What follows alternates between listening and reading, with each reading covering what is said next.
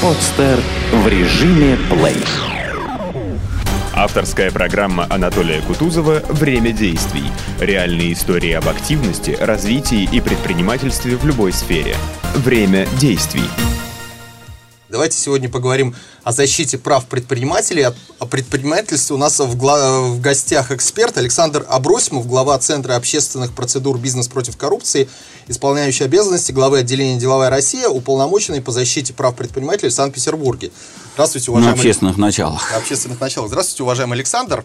Здравствуйте, здравствуйте, уважаемые телезрители. Спасибо а, за приглашение. Спасибо, что посетили нашу студию. Расскажите о своем, о своем карьерном пути, как вы стали предпринимателем, о том, а, а, как вы стали бизнес-омбудсменом. Да, это долгий путь. Я предпринимательством начал заниматься уже 20 лет, как занимаюсь на будущий год фирмы, которую я возглавляю, создавал. Исполнится уже 20 лет, как работает в бизнесе. Я закончил кровлестроительный институт, пришел на завод имени Жданова, работал, потом была приватизация, были вот направления работ э, связанные, и после приватизации я выкупил пакет акций компании сначала частично, вернее, сначала акционером стал, потом выкупил пакет акций контрольный, потом, и сейчас вот там компании там докупили окончательный пакет акций. И вот с этого и начал свой бизнес, то есть в течение 20 лет уже. Поэтому что и как подсказало, дало возможность развивать. Единственное, я всегда как бы проповедовал этот принцип, все проедать нельзя. Нужно вкладывать вперед, развивать и так далее. То есть и начально, на начальном этапе, то есть старался всегда деньги вкладывать в развитие как бы, производства, что делаю, э, продолжаю делать до сих пор. Александр, а вот перед эфиром вы рассказали интересную ситуацию про роль интуиции в развитии бизнеса. А, ну, я считаю, это мое мнение, что Господь каждому человеку дает э, такие вот отправные точки, моменты, которые он должен услышать и дальше развить. И на моем жизненном пути было ну, вот таких несколько отправных точек, э, где ну, я считаю, что спасибо, наверное, Господу Богу, что я сумел правильно воспользоваться тем, что вот, ну, как-то вот ощутил или понял, понял. А, расскажите, что оказалось самым сложным на пути развития какие вехи вы считаете знаковыми?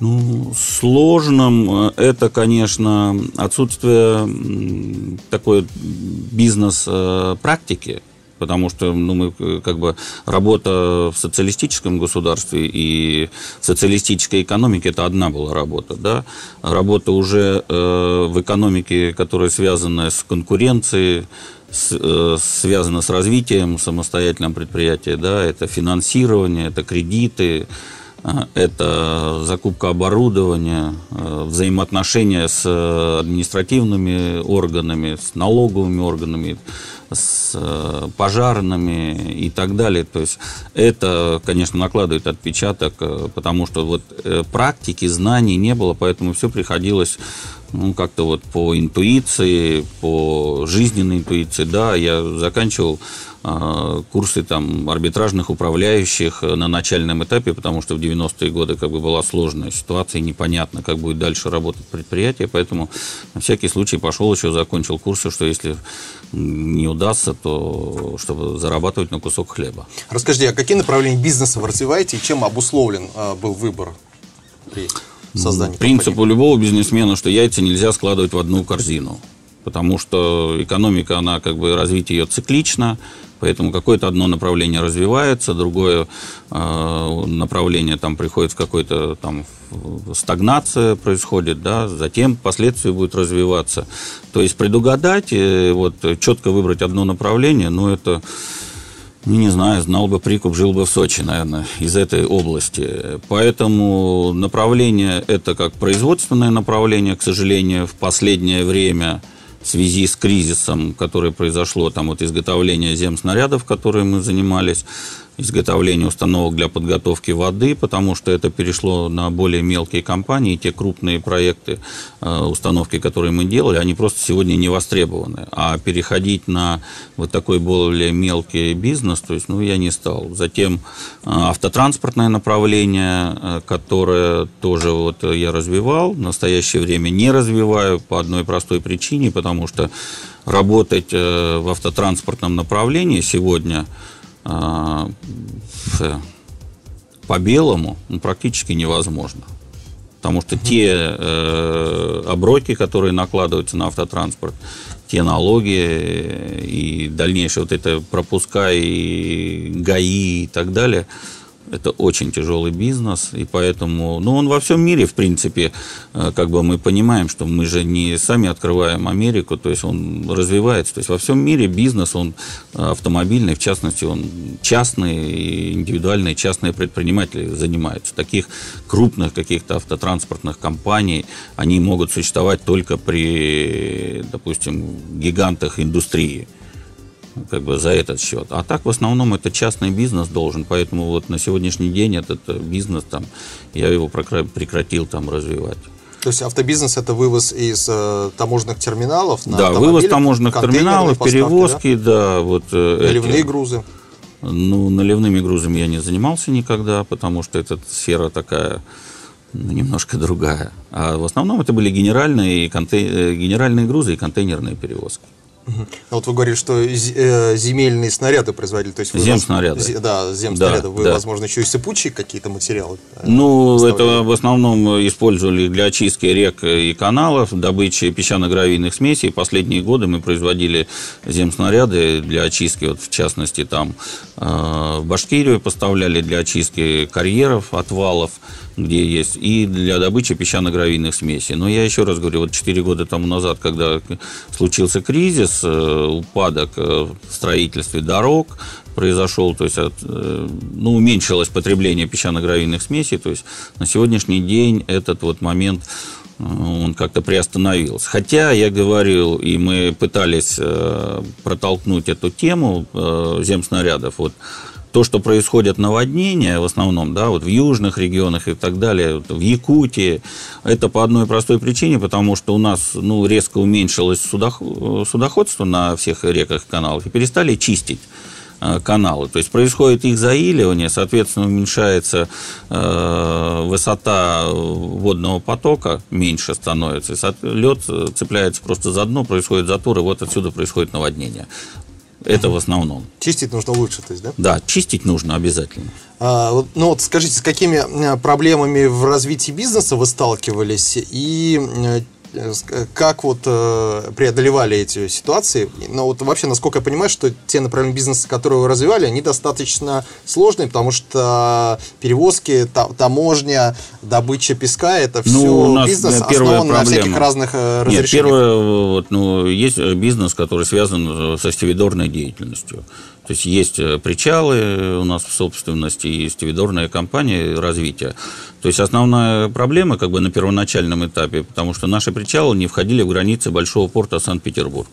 Было постановление там от 1932 года, те причалы, которые входили, а все остальные были вне закона. И это длилось порядка, наверное, 6 или 7 лет после того, когда вышло постановление правительства, и вот причалы не только как бы организации, ту, которую я там возглавляю, вошли э, вот в границы большого порта Санкт-Петербург, ну и там ряд других причалов, то есть в том виде, как сейчас есть, то есть привели в соответствие к тому, что есть.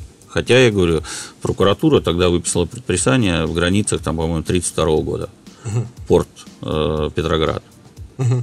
А, говорят, что таможня нет, это нет, второе нет. государство у нас. Я говорю, что люди, которые, компании, которые работают в этих рынках, это достаточно специфичный и непрозрачный рынок. И я понимаю, что у вас наверняка возникали сложности с... Не, ну, сейчас есть, как бы, вот я занимаюсь по защите прав предпринимателей, хотя на общественных началах, но есть вопросы, связанные с таможней. Здесь нужно как бы разделить два момента. Во-первых, э, таможенные платежи, налоги, э, поступления в бюджет, они там на третьем месте в России. Да? То есть государство как бы заинтересовано в развитии вот данного фискального органа в виде таможенных платежей и так далее. Э, таможня, у нее есть план. Она его собирает, этот план, часто за счет необоснованного повышения таможенных платежей на ввозимые товары. После чего предприниматель идет в суд, а, судится, и ему возвращают эти платежи. Но план он уже выполнил, а то, что идет возврат, это не, не уменьшает план. И вот эта вот такая вот коллизия, которая сегодня существует, она препятствует нормальному развитию предпринимательства с точки зрения вот прохождения а, таможни. Знаю. Много нареканий в этом отношении, много жалоб.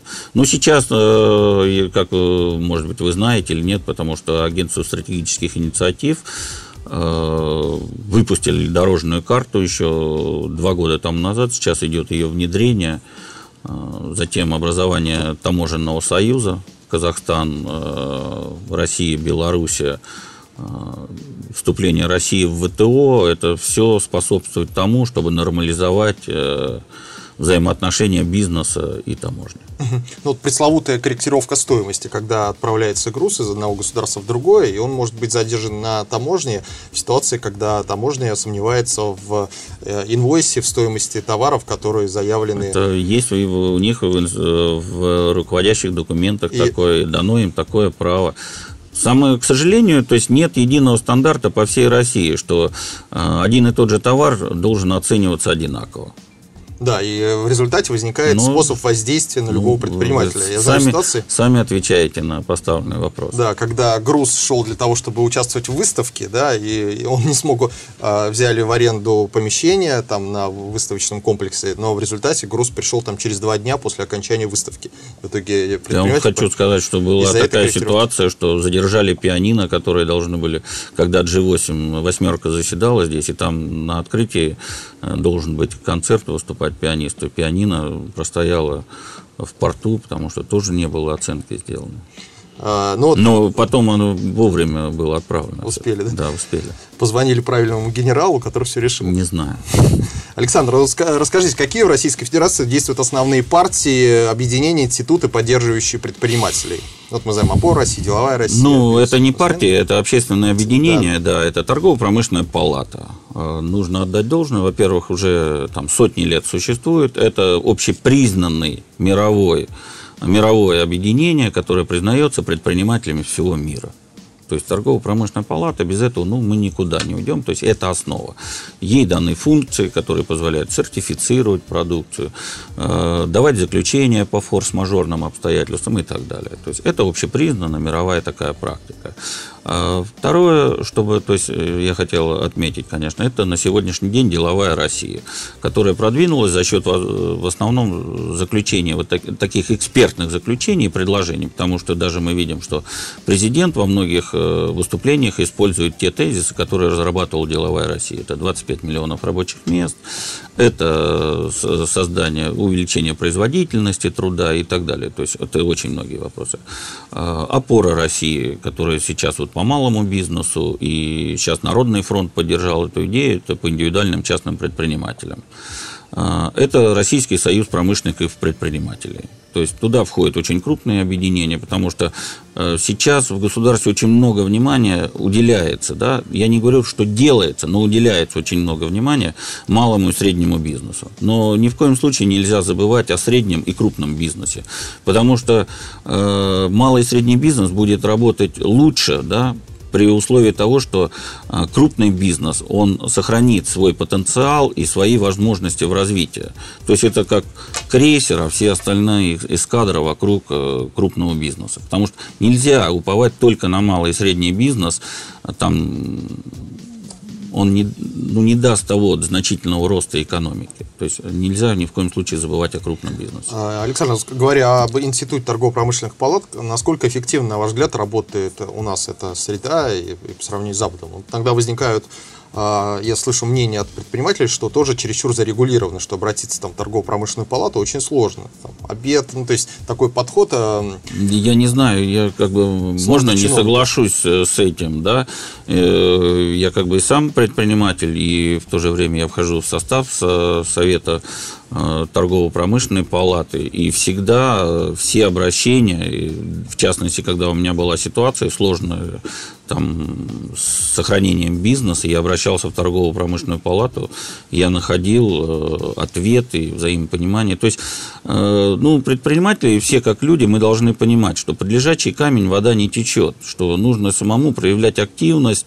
Даже если где-то в какой-то степени тебя закрыли дверь, может быть, да, ну, войди в окно. То есть предприниматель должен активно э, входить Ну, отстаивать в, свои интересы, понимаете, ну, я утрированно говорю, там, в другую дверь можно войти. Вот. И торгово-промышленная палата, работают комитеты, работают комитеты вот сейчас там в деловой России, и двери там, пожалуйста, открыты с любыми обращениями. А, Александр, вот высокие налоги, высокие ставки по кредитам, коррупция. Какие еще важные проблемы необходимо решать для улучшения условий для развития предпринимательства и как решаются эти? Ну, самая основная проблема, я считаю, еще, кроме этого, это человеческие отношения, которые э, мы не должны быть по отношению друг, друг друга, ну, не хочу грубо, да, сказать там, ну, как не понимать друг друга, относиться с неприязнью. У нас, угу. когда ты обращаешься почему-то в административные органы, в тебе видят уже какого-то потенциального врага.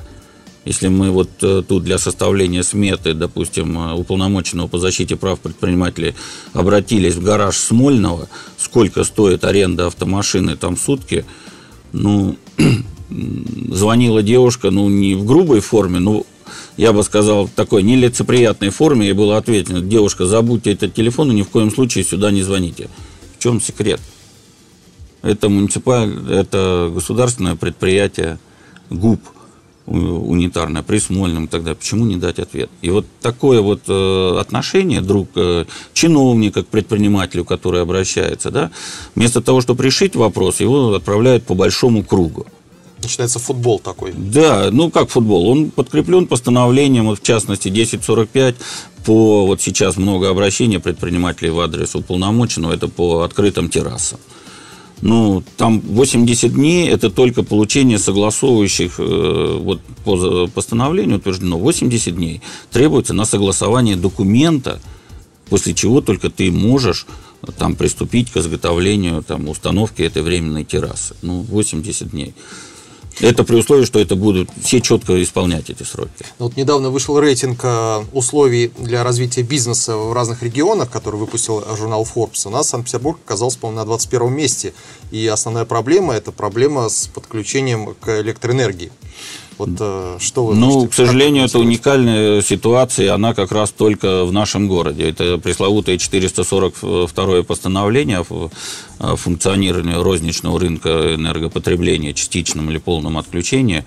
Э, столкнулись только у нас. Вкратце, значит, э, там три года э, тому назад была объявлена амнистия предпринимателям, ну, в виде амнистии, да, те, кто бездоговорники, должны обратиться в ПСК, и их возьмут на учет и будут поставлять электроэнергию, оплачивать они будут по энергопотреблению, по тем приборам, без приборов учета, по тем энергопотребляющим устройствам, которые у них есть. После этого прошло два года, вышло 442 постановление, они все оказались вне закона, без договорники, им выставили э, повышенные счета по сечению кабеля на 24 часа в сутки. Мы сейчас как бы с этой ситуацией правда, и Ленэнерго, и ПСК включились в данную ситуацию.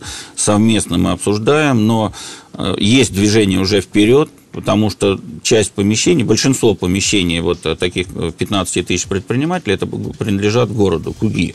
Куги, передав помещение в аренду, не, со, не подтвердила та мощность, которая есть в помещениях, а предоставила это самому предпринимателю решать напрямую. Как решать там этот вопрос, это очень сложный вопрос. И сейчас вот объявлено, как бы, то есть во всех помещениях минимум 3 киловатта есть. Поэтому я вот пользуюсь случаем э, всех предпринимателей, которые до сегодняшнего дня еще не заключили договор, обратиться в Ленэнерго, там по упрощенной схеме по представлению трех документов заключается договор, и вы из разряда бездоговорного потребления перейдете в разряд договорного. Только единственное там, что это как бы на временных таких условиях. И дальше добиваться уже ту необходимую мощность, которая вам нужна для функционирования производства. Вот какой полезный совет. Александр, ну вот расскажите об институте бизнес-омбудсменов Российской Федерации, как он возник, а, э, когда вы с общественных начал перейдете на официальные начала, и каковы промежуточные результаты работы? Э, институт бизнес-омбудсмена возник э, не ради института, а просто год тому назад вышел э, указ президента о экономическом развитии России там, до 2020 года. Да?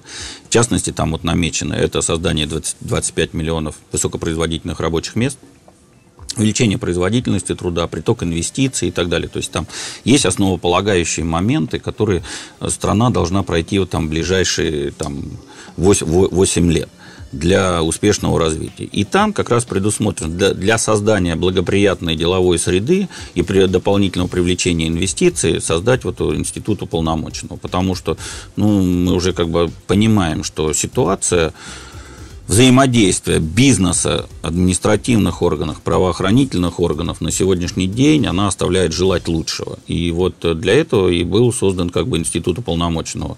В прошлом году на экономическом форуме президент э, э, Владимир Владимирович объявил о назначении Титова. За этот год э, вышел, опять же, вот 7 мая вышел закон уполномоченным по защите прав предпринимателей и создание института региональных уполномоченных. Сейчас у нас в городе тоже этот закон э, подготовлен, сейчас проходит согласование, и на четвертый квартал предусмотрено э, его выносить на законодательное собрание.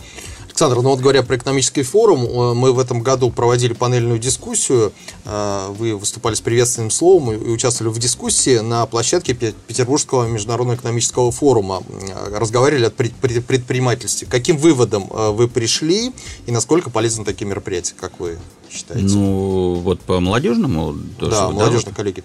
Нет, ну для меня было, честно говоря, отрадно, что 60% присутствующих выбрали именно предпринимательство потому что это ну, очень непростой труд, по-другому я не могу назвать, и риск, потому что ну, предпринимательство э, требует э, к себе, и оно будет развиваться, если там будут таких три необходимых условия да, развиваться. Это, во-первых, выгодно, удобно и безопасно. Вот институт уполномоченного как раз он создан в какой-то степени первоначально безопасно, потом удобно. Вот э, две вещи, которые необходимо подкрепить для развития. Для развития. Поэтому э, я уже говорил, что 60% выбрали как бы, развитие предпринимательства. Мы говорим о, о голосовании, которое проходило. Ну да, голосование в зале, в зале которое были там были поставлены да, вопросы, чтобы вы выбрали работать в крупных компаниях, э, э, заниматься собственным бизнесом и третий там. Быть госслужащим. Да, быть госслужащим и так далее. И 60% выбрали заниматься собственным бизнесом. И это, кстати, статистика подчеркивает, что многие хотят заниматься как бы своим делом. Александр, ну вот какова программа деятельности на ближайший год? каким целям вы стремитесь как бизнес-омбудсмен?